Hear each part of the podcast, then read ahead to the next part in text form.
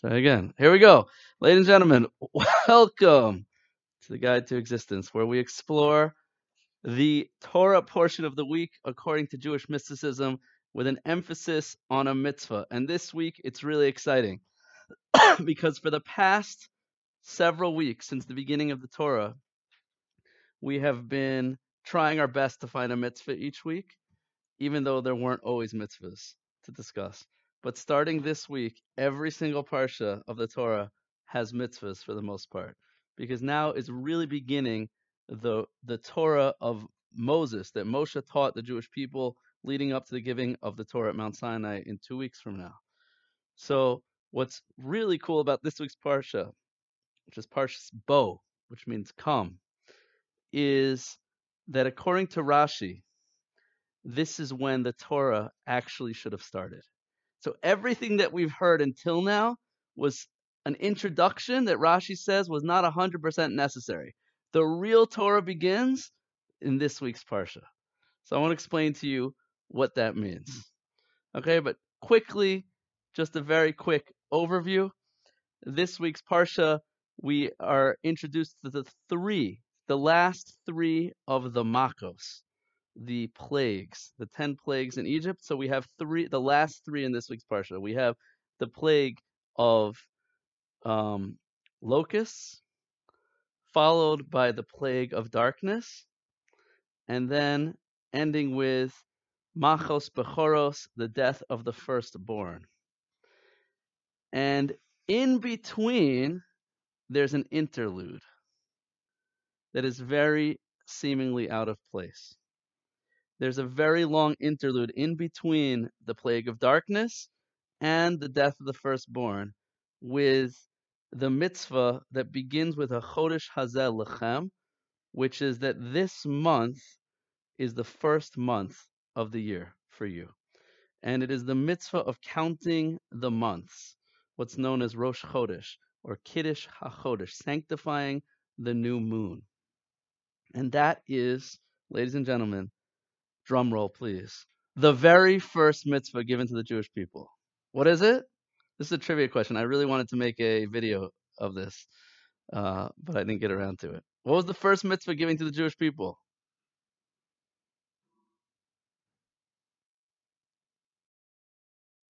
Oh, counting the. Thank you. Someone was listening. Counting the Rosh Chodesh, counting the new month.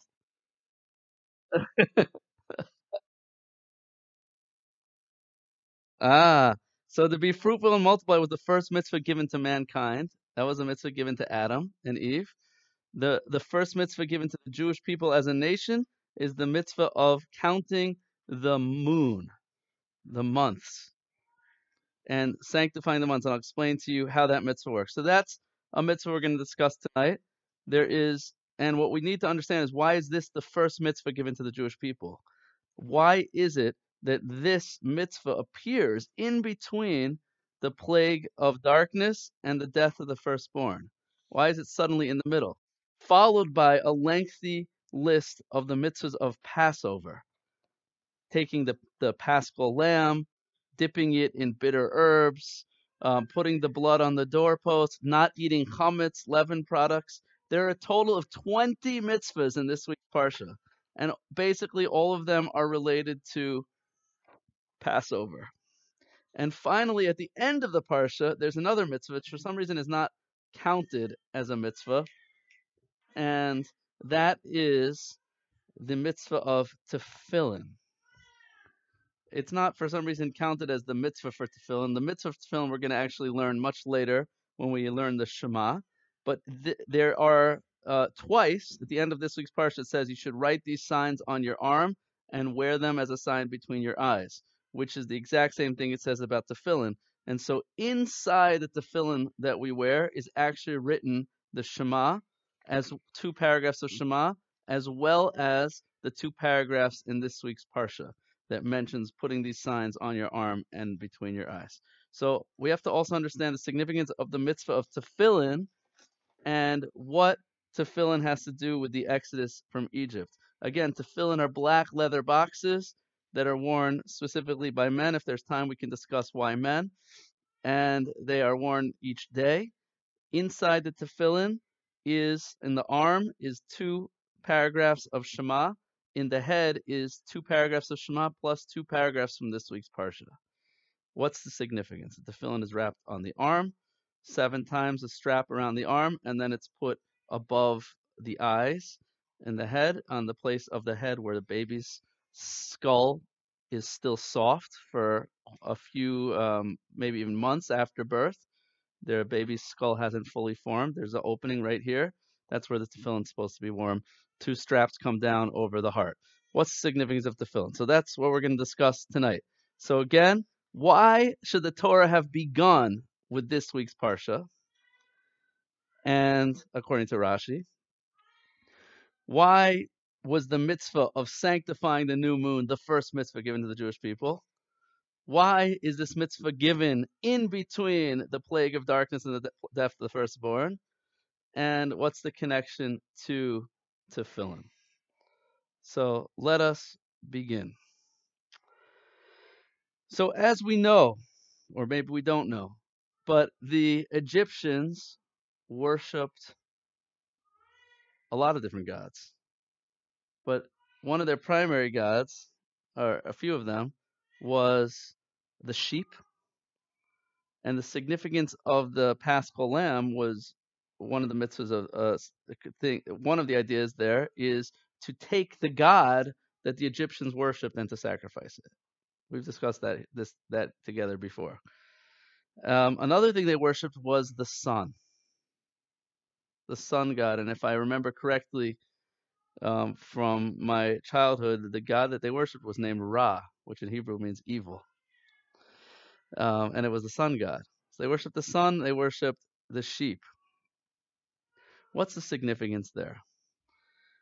Um, so the sun represents the idea of consistency. Sun rises and sets. The cycle of the sun is is constant. Um, the sun therefore represents the world of nature. That which is remains the same. Right? Every day is 24 hours. Yeah, we know that the sun has different sets earlier and later every day, but more or less the sun is a constant in our life. The day represents consistency, which has to do with the idea of nature, which doesn't change. Nature, which is programmed to exist a certain way. Paro, when he's introduced to Moshe uh, two weeks ago, he says, Who's Hashem? I never heard of Hashem. And the commentaries explain that Paro didn't know Hashem, the name Yud He Vav He, which signifies the source of existence that who creates something from nothing. The idea that Hashem creates from absolute nothingness. But Paro did know that another name for God, the name Elohim, which means the forces of nature, the God mask, the mask of the hidden world of nature that God created in order to hide himself. That Paro knew because Paro was well aware of the world of nature, and that's why the Egyptians worshiped gods of nature, as did most pagans. They understood of the God that existed within nature. They didn't understand God that was beyond this world. It says many times in the book of Ecclesiastes, Koheles, there is nothing new under the sun. Ein chadash tachas hashemesh. There's nothing new under the sun. Now, if you put on your Talmudic hat whenever you make a statement in the Talmud, you always have to ask yourself, and you use your thumb to do this, what's the statement coming to imply? What can I deduce from the statement? If I tell you there's nothing new under the sun, what's the Talmudic teaching going to tell you? What's being deduced from reading between the words? There's nothing new under the sun.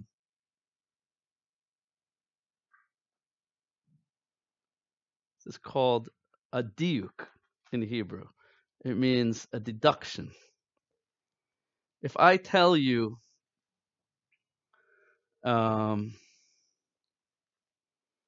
if I tell you, let me think of a good example. Akiva, what's an example of a diuk? One second, I'm asking my son.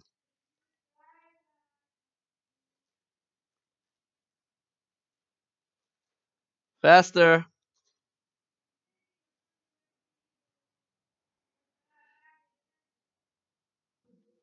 All right, he's not coming up with anything.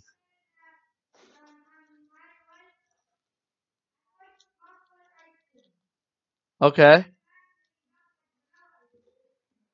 Well, not necessarily.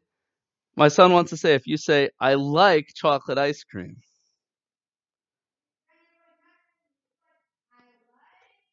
So it could be it could mean that you also like other stuff, but it could also mean I like chocolate ice cream, but I don't like vanilla, right? So, um, I think I- I'm I'm not giving a good example. I'm sorry, put on your Talmudic hat. What is the Talmud going to deduce if I tell you there's nothing new under the sun?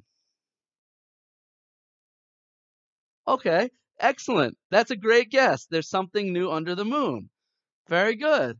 But that's not what the Talmud says. What else?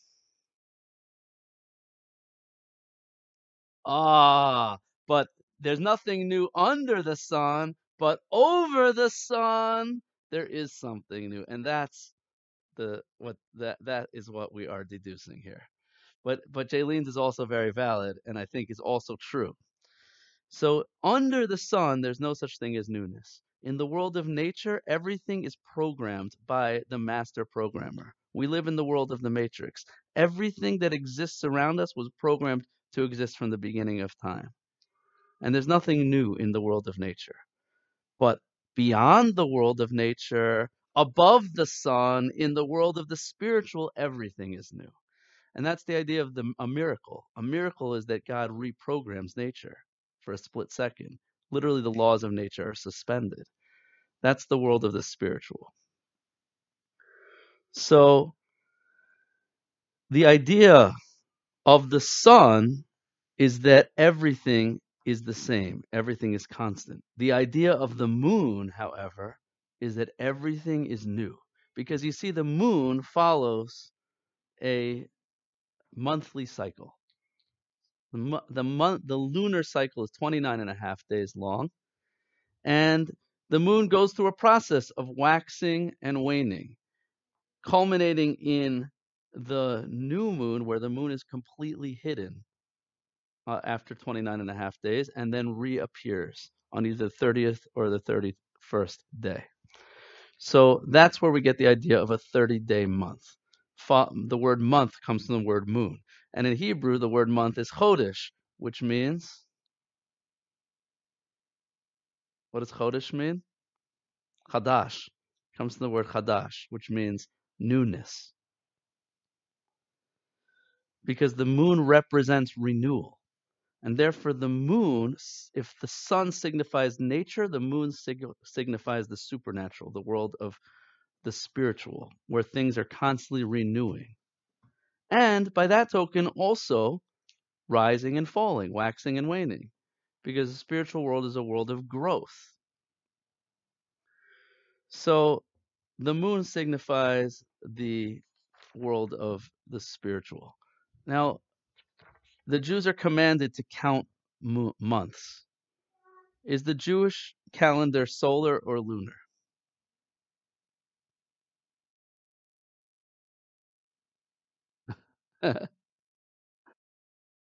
Uh, oh, eh, lunar or a mix?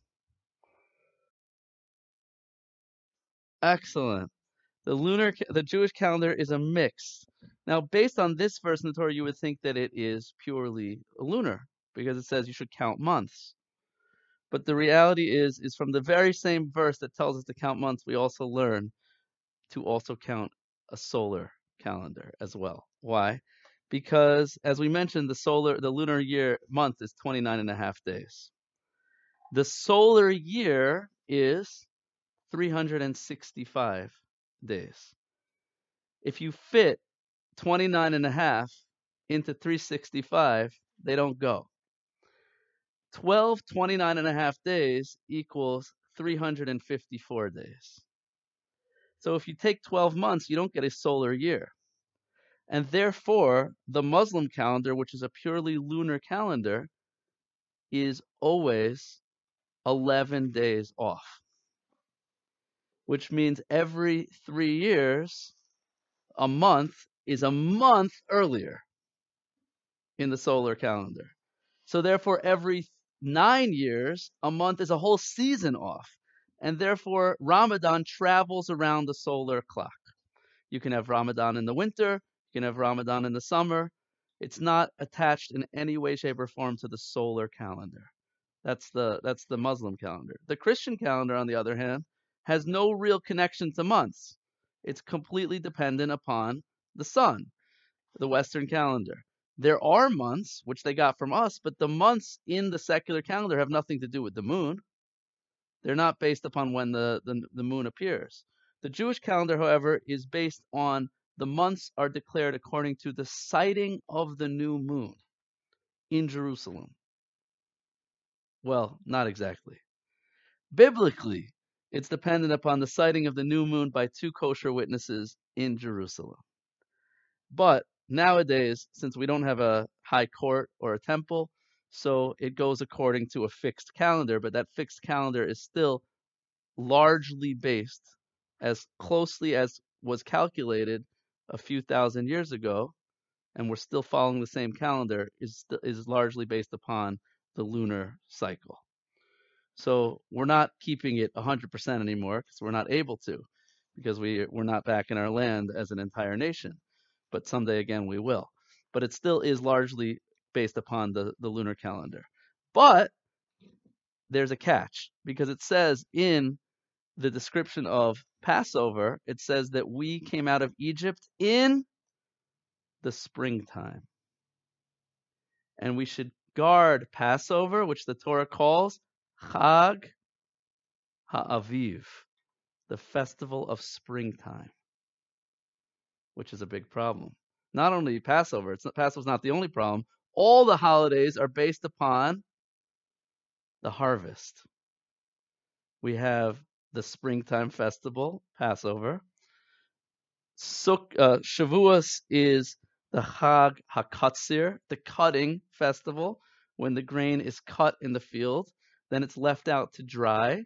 And then Sukkot is called Chag HaAsif, the harvest festival when you bring in the grain from the field and store it in the barn for the winter.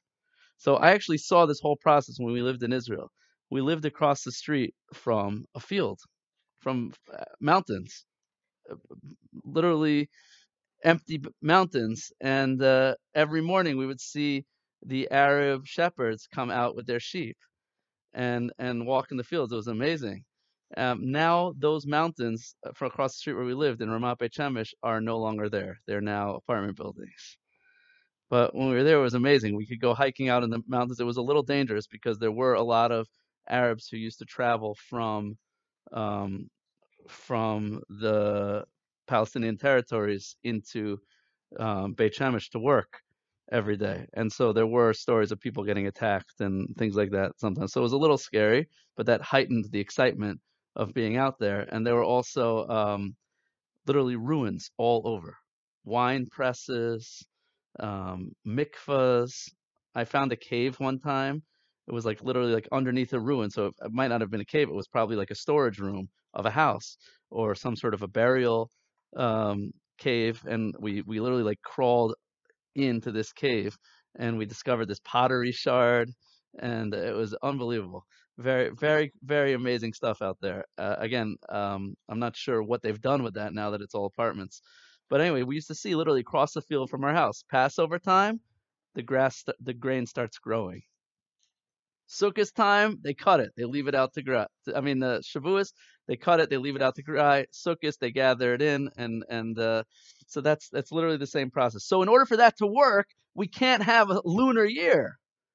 The year has to be also solar. So in order to do that, we have a special month called a like a, an Uber month, a pregnant month, where uh, we get an extra month every few years, and that actually takes place next month, the month of Adar. And this year we do have a, an extra month. We have a leap month this year, so we're gonna have two months of Adar this year, and we do that keep things.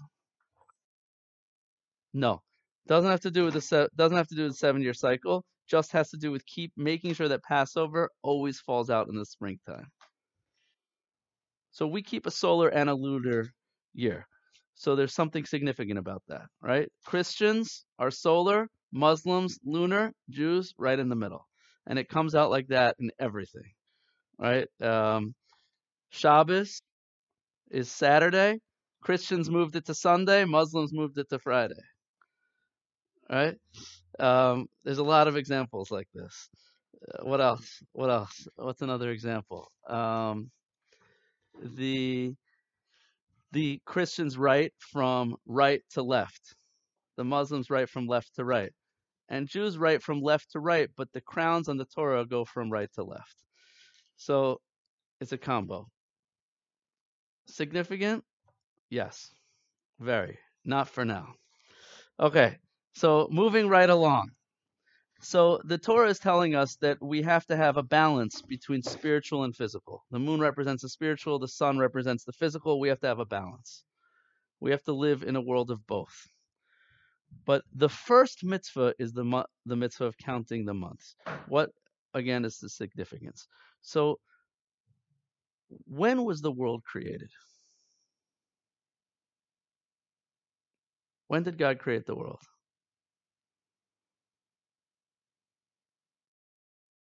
On Rosh Hashanah. Excellent. On Rosh Hashanah. And when did that take place?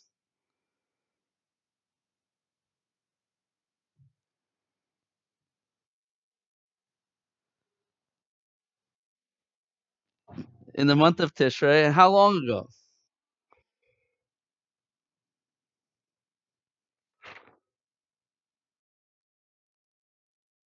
Five thousand seven hundred and seventy something years ago. The answer is wrong. Incorrect answer. When did God create the world? There are a bunch of answers to that question, actually. There are a bunch of answers to this question. Answer number one. I, I'm, I'm sorry, I spoke out of line. Yes, Ronnie, you are correct. 5,772 years ago. But that's not the only answer. There's another answer. When did God create the world? Every moment God creates the world. Every single moment. Because the creation, although I said that the world of nature was created long ago, and it was just programmed into the matrix and it hasn't changed, the reality is is that God is constantly programming the world of nature. It's just that the program stays the same. But at any moment, he could change that program. So the reality is, is that the world was created thousands of years ago, or millions of years ago, or billions of years ago, however you want to look at it. But it was also created just a few months ago, Rosh Hashanah. And it was also created on Rosh Chodesh, which was a month ago. And it's also created on Shabbos, which was a few days ago. And it's also created this very moment. What do I mean by that? So the answer is is that there are different there are different influxes of creative energy that come into the world at different time periods. So the the world itself was created when the world was created, however many thousands or millions or billions of years ago that was. But the Ohr HaChaim, the great Kabbalist from Morocco, says that really when God created the world, he only created a world with enough power to exist for seven days created a seven day world. And then every Shabbos, he starts over again. And that's why Friday, Saturday night, Motzi Shabbos, we light a candle signifying the creation of light that we're beginning a new week. Shavua Tov, this should be a new week, a new beginning. And and just before Shabbos ends, the creative energy is coming into the world again. We can tap into that energy. And right before Shabbos, we can tap into that energy. So Friday is a day of introspection, of of trying to prepare yourself for a new existence that's going to come into the world through Shabbos and and the end of Shabbos. So too, every 30 days, Rosh Chodesh, there's a new beginning. There's a new energy that comes into the world for the next 30 days. Another level of creativity that comes into the world, a bigger level, the energy for the whole month. And actually, we bless the new month on the Shabbos before the new month, before Rosh Chodesh, we say a special blessing because the energy for the new month comes down from the previous Shabbos. Shabbos brings energy to the world again. So and so too every Rosh Hashanah. There's another level of creative energy that comes into the world every year. And again, we can tap into the power of of creation on Rosh Hashanah.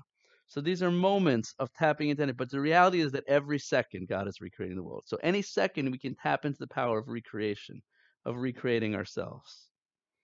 So what's the significance of the word Rosh Chodesh, Rosh Hashanah? What's a what's a Rosh? A Rosh means a head, because the head is the master computer for the whole body. Inside the head is the program, the DNA of everything that's coming after it. So too, Rosh Hashanah and Rosh Chodesh is the program that is going to then determine the next period of time.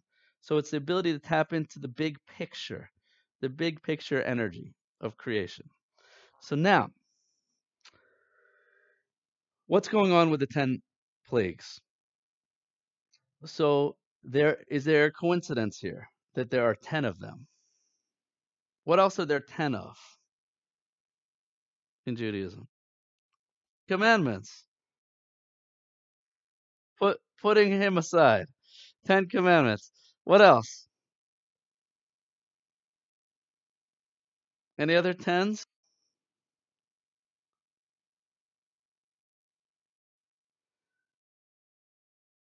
Ten spheres, excellent. Ten mystical energies with which God created the world, which actually corresponds to something else that there are 10 of, which you might not be familiar with. The Talmud, I actually just learned two days ago in the the Daf Yomi cycle that we finish the Talmud every seven and a half years. So two days ago we learned a piece of Talmud which says that the world was created with ten sayings. Ten times God said, Let there be. So the world was created with ten sayings. And the Hasidic texts explain that the and the Kabbalistic texts that the, the ten plagues were deconstructing the world that was created with ten sayings. God created a physical world with ten sayings. The plagues were literally peeling off the layers of creation, getting back to nothingness in order to rebuild the world with 10 commandments. That it was the beginning of a new world order, a new creation. And I want to explain to you what that means. But let's let's break it down without going into all of them. And I'm not I've heard it said, but I, I personally don't know how that how it lines up perfectly. But um, if we put it together in this week's parsha, we have three, the last three plagues. So going backwards, those correspond to the first three sayings with which the world was created. So the the seventh plague is the plague of locusts, which block out the sky. The third saying of creation was let there be a, a firmament, a firmament, let there be a sky. Okay, the mm. the ninth plague was the plague of darkness, corresponding to the second saying of creation, which was, "Let there be light." See how it works? Now, what was the first saying of creation? And in this, the Talmud has something to say. The Talmud says the world was created with 10 sayings, but says the Talmud, but God only spoke nine times in the Torah. So how could it be? So says the Talmud, the first saying was the first word of the Torah. Doesn't say let there be. What's the first word of the Torah? Bereshis, which means it's, it's translated loosely as in the beginning. In the beginning, says the Talmud, was also a speech speech of God. It didn't say let there be because there was nothing to speak to. But that word in the beginning is the hidden speech of God. That's what the Talmud says. So what's the significance of the word in the beginning? Says the Ramban, the great medieval Kabbalists, that the word Bereshis corresponds to the first sefirah that Tatiana mentioned, the first spiritual emanation, the first divine character trait, which is called chachma, which means um, insight, big picture inspiration. And this is referred to as the head of God, so to speak, the brain of God, the first spark of an idea to create. And says the Ramban, every first in the Torah, every mitzvah that celebrates a first is really corresponding to this spiritual energy of the first big picture insight. There are three or really four components of the brain, according to Kabbalah. And these are ways that God's brain, so to speak, manifests itself, and they also correspond to the way our brain works. The first is called uh, the really the really first, which is not always counted, is something called Kesser, which is the crown, which is actually above the brain. That's a, a desire that exists beyond us. Then comes something called Chachma, which falls into our brain, which is an uh, like a light bulb like uh, that big picture insight where you get like in a the the metaphor usually given is a person who wants to build a house so first they have this spark of a desire i wish i had a house and that's beyond them and that's not always counted in in these 10 different energies then comes the first which is part of you which is in a flash of an instant, the lightning strikes, and you have this big picture vision of how you want your house to look. That's called Chachma. Then comes something called Bina, which is fleshing out the ideas, drawing out the maps and the calculations. That's left brain. Right brain is Chachma, big picture, clarity. Left brain is cognition, breaking it down into its parts. And then comes something called Das, which is knowledge where the idea comes together, becomes part of you, and that gives birth to the emotions. Once you get something and it sinks in, now you feel it.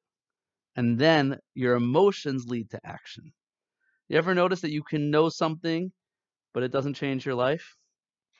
Do you know why that is? Everyone knows smoking kills. Everyone knows they should be going to sleep earlier, eating healthier, exercising more, studying for their tests earlier. We all know all the stuff we should be doing, and yet we don't do it. Do you know why? Because we might, it's up here, but it's not in here.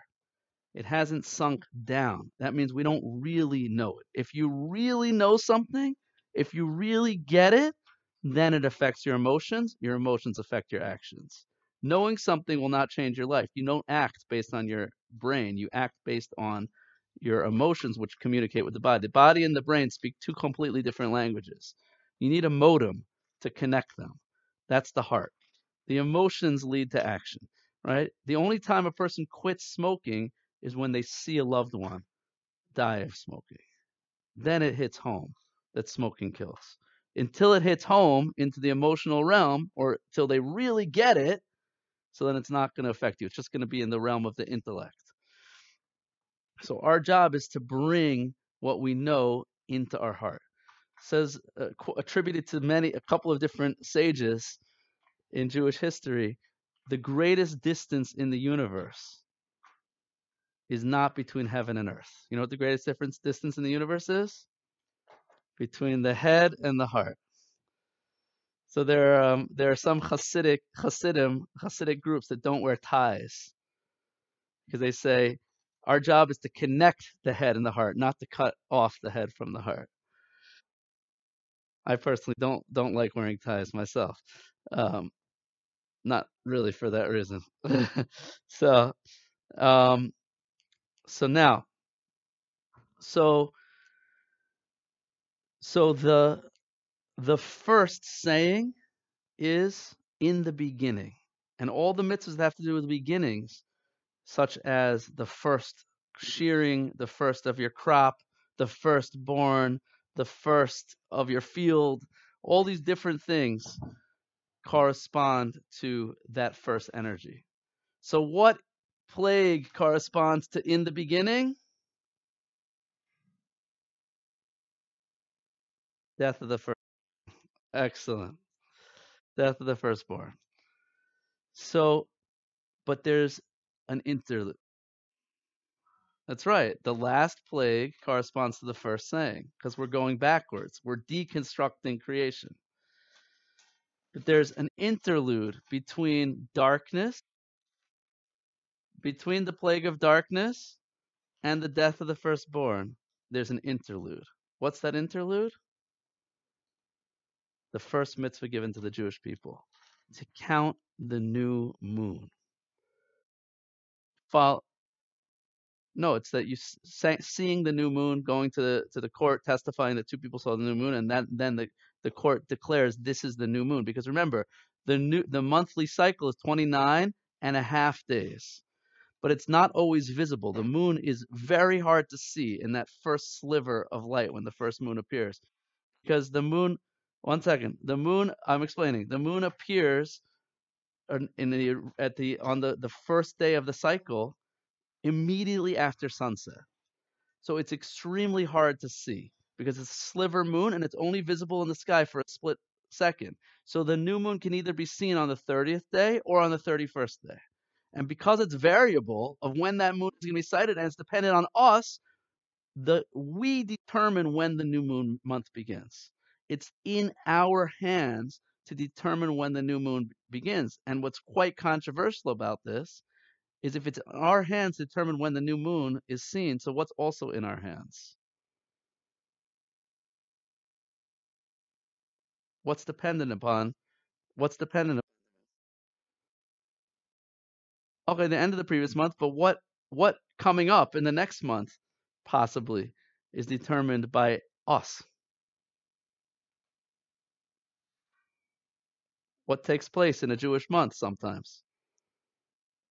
Holidays.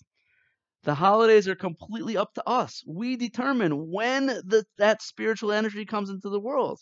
We determine when you're not allowed to work, as opposed to Shabbos, which is set seven days, every seven days. Shabbos celebrates the world of nature. Seven days, it's fixed, doesn't change. It's the spirituality within the na- natural world. But the holidays are determined completely by us. They sig- sig- signify the supernatural. So right before God kills the firstborn, remove, brings the world back to the process of starting over, of going back to the world before creation, literally about to start over, he gives over to us the most incredible gift in the universe. Do you know what he gives us? The power of time. He gives us literally the keys to creation. He says, you're now able to create time. You have the power to sanctify time. You are now going to be my partner in recreating the world. So, literally, the world is brought back to nothingness and void, and now we are a partner in rebuilding creation because now we have the power to start time over again. It's literally the first mitzvah. We're rebuilding the world. And that's why Friday night, when we make Kiddush, we say that Kiddush on, on, on a cup of wine Friday night, we say that it's a remembrance of Yitzias Mitzrayim, Zecher Yitzias Mitzrayim. It's a remembrance of the Exodus from Egypt. And we also say Zecher Lamasa Bereshis. It's a remembrance to the act of creation. Why is it why do why is both those things? The answer is because we're commemorating the fact that there are two beginnings to the universe. One is the beginning of the universe that took place thousands or millions or billions of years ago, and the other is the creation of the universe that started at the Exodus of Egypt, when the Jewish people became the new partners with God in creating a new world order, a world of Torah. So, and the Talmud says that when a person makes Kiddush, they become partners with Hashem in creation. So, why, says Rashi, the Torah should have begun with HaChodesh Hazeh Lachem, with the mitzvah of Rosh Chodesh. The Torah should have begun in this week's Parsha. Why? Because this is the beginning of creation. This week's Parsha is the beginning of creation. It's the beginning of the world as that matters, the world of the Torah. the world of spirituality, the Torah's vision of revolutionizing the world. So why then did the Torah begin in Genesis? What do we need that for? So says Rashi, a very cryptic statement. Rashi says someday the nations of the world are going to come, and this listen to this prophecy. Someday the nations of the world are going to come, and they're going to say, the Jews are thieves. They stole the land of Israel. Think about that. Think about how, if anyone who was paying attention to some of the rage discussions this past week. So you guys are familiar that there were two Russian Jews who were beaten up or punched in Brooklyn uh, a week ago for wearing uh, an, an IDF sweatshirt, and the Congress, uh, the um, councilwoman for for Brooklyn or for that neighborhood posted that she wanted to make a protest of Jews coming out wearing their IDF sweatshirts, and they started the IDF shirt challenge that Rage was a part of, and that march that you might have seen pictures of. And her Twitter was bombed by hundreds of people saying, "Yeah, of course they deserve to get punched for wearing IDF sweatshirts." You know, and uh, you know what right do you have as a as a member of the United States government to promote a genocidal army? You know, like Rashi on Rashi knew what he was talking about. Someday the nations of the world are going to come and they're going to say the Jews stole the land of Israel. So says Rashi, the Torah started from Bereshis to show us that God created the world and He could give it to whoever He wants. But Rashi says an interesting expression. He says, "Koyach masav higid la'amu."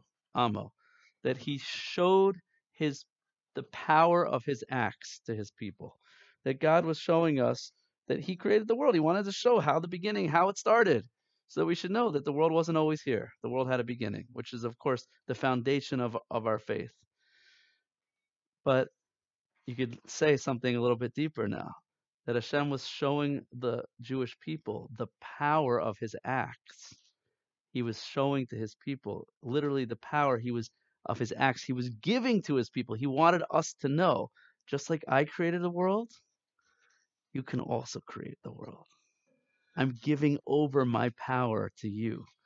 You're going to literally recreate the world with me he showed us what's po- what's possible with the power of speech with the power of torah to create reality so now we can understand the significance at the end of the parsha of tefillin. As we mentioned, what is tefillin? We put the tefillin on the head, signifying the crown above the head, or the chachma, the insight that descends into the head, wraps around the brain both sides of the of of the intellect, and rests on there's a knot that rests on the back of the spine where this where the head connects to the neck, which signifies what's called das, the connector between mind and body. And then the straps descend over the heart. And then the other box is on the arm touching the heart, and the straps go down the arm, signifying the the thought going into your emotions leading into your action. And the the meditation of tefillin is that our mind should be completely bound up to God, which should descend into our heart and into our actions. That what we know should lead to what we do. And the Zohar actually says that the the message of tefillin is to build a, a dwelling place for God in the world. Because the goal is that we should bring God into the world. God didn't create a world that he should exist in the spiritual. He already exists in the spiritual. He wanted to bring brought into the physical. That's the message of the Jewish people. So, in conclusion, we, the Jewish people, the first mitzvah is to count time, is to connect to the moon, the power of newness, that at every moment we can tap into the power of creation. There are times that are auspicious for tapping into the power of creation. Rosh Hashanah, Rosh Chodesh, Shabbos. These are moments when it's easier to tap into create creative power, but really we can tap into it at any moment. Because under the sun, nothing is new. Under the sun, everything is the matrix program that was programmed at the beginning of time. But really, God is constantly programming it every second. And when we tap into that power, we can change the program. And that's why uh, Neo in the Matrix, you could tell this to John, there's a new Matrix that just came out. Neo, he said, they say to him, when you realize that it's a Matrix, you don't need to dodge bullets. The bullets will stop because there are no bullets. It's all an illusion. The world of nature is an illusion. That's the idea of the supernatural. When we tap into the power and the recognition that everything is God, so then the laws of the matrix no longer bind us. You think this is air you're breathing? Um, so, in conclusion, the message of the Exodus of Egypt is that we have the power to bring newness into existence at any moment. That's the first energy, what's called rashis, the beginning, chachma, the first inspiration, which is the power of newness. And when we tap into that big picture thinking, we can then truly inter- and, and work on internalizing and meditating on that insight. It can actually shape our emotions and our actions, which is the message of coming out of Egypt.